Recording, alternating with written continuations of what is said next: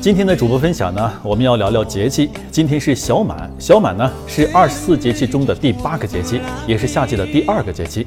一般来说呢，小满过后气温进一步上升，雨水渐多，中国各地都渐渐进入了夏季，南北方的温差呢会进一步的缩小。嗯，那可能有很多朋友都有这样一个疑问：这二十四节气当中呢，你看有小暑、大暑，有小寒、大寒，有小满，但是为什么没有大满呢？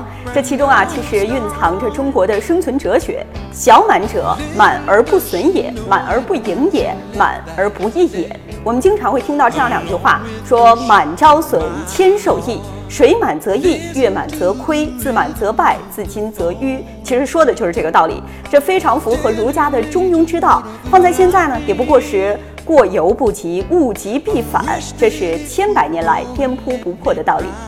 常常刚刚说这些啊，已经涉及到我们古之哲学的一些内容了，挺复杂的。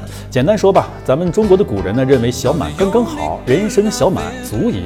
小满呢不像冬至、清明那样被人熟知，但它以特有的哲理和希望释放着独特的魅力。小满以后，温度升高，雨水增加，人的心情啊容易烦躁。那么我们就在小满这一天做一个适当的调整，掌握一个小满的尺度，让我们的生活变得朴素、有趣、平和，小小的幸福感和满足感就会涌上心头了。嗯，所以在这儿呢，我还是想告诉您啊，小满小小的满足就够了。